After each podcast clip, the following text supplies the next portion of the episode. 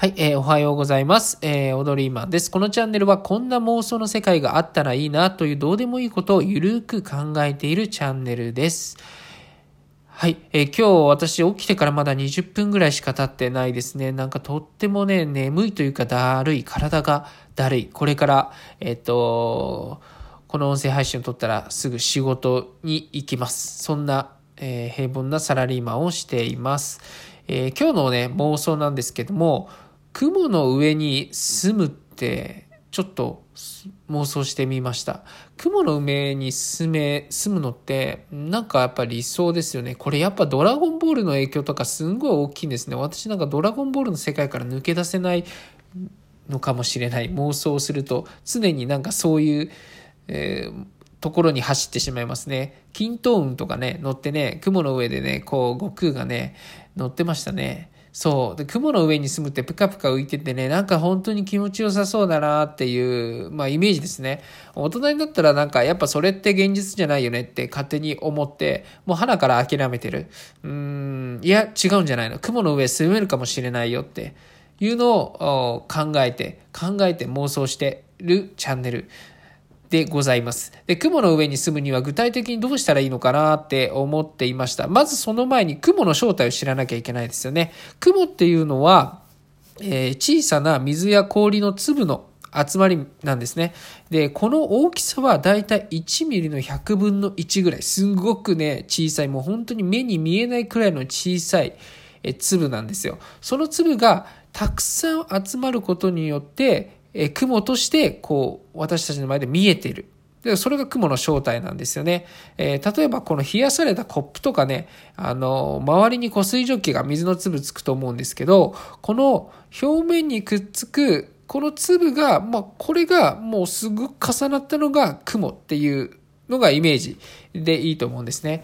ということはですね、このすごく小さな粒なんだから人が乗ったら当然、そこはクッションみたいになるわけでもなくて、人はそのまま落ちてしまうっていうのが、大概の常識なんですよね。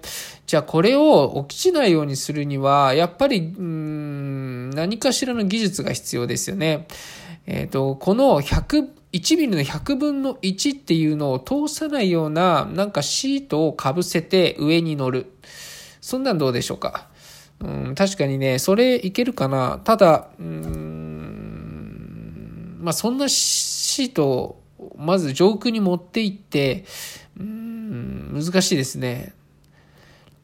なかなか、でもいい発想だとは思うんですけども。で、雲ってこれ高さがあるんですよ。高いものだと地上からね、6000メートルぐらい。これ上層雲って言うんですけど、これだとね、もうほとんどが氷の粒らしいです。なんで、めちゃめちゃ硬い。ということは、もう本当に居心地そんな良くないですよね。硬いみたいなね。硬いこの体、いっそ溶けて崩れ、梅雨になってしまえばいい、みたいなね。これシェイクスピアのハムレットのがなんか今突然出てきましたけど。で、低い雲だとね、2000メートル以下とかあるんですよ。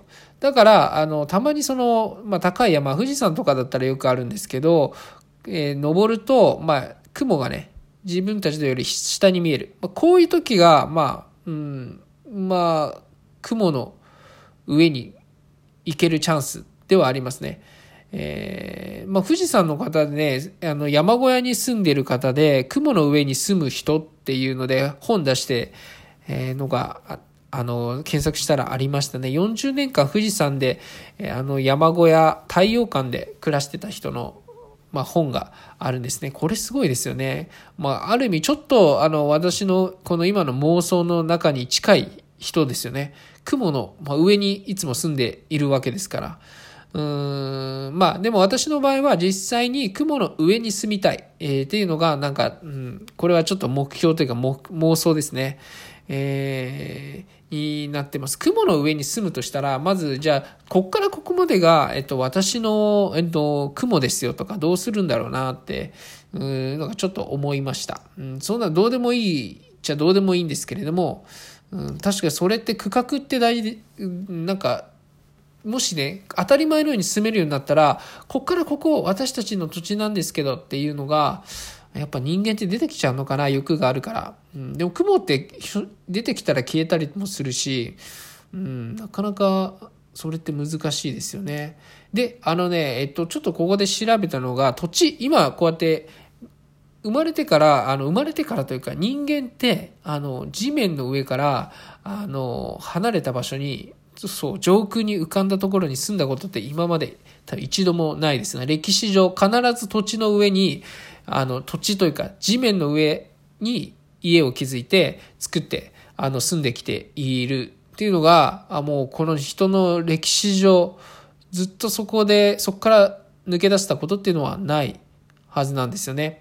で、こうやって土地の、こっから指摘書、この土地が私たちの区分ですよっていうのが決まったのって実は割と最近なんです。1873年明治6年これに地租改正っていう制度ができて、ここから土地に対して私的所有権が確立したっていうことなんですよ。じゃあそれまではだいたいここからここまでがうちだよねっていうのでもう暗黙の了解なのかな、なんとなく決まってたって感じなんでしょうね。それって、逆に今思うと不思議ですよね。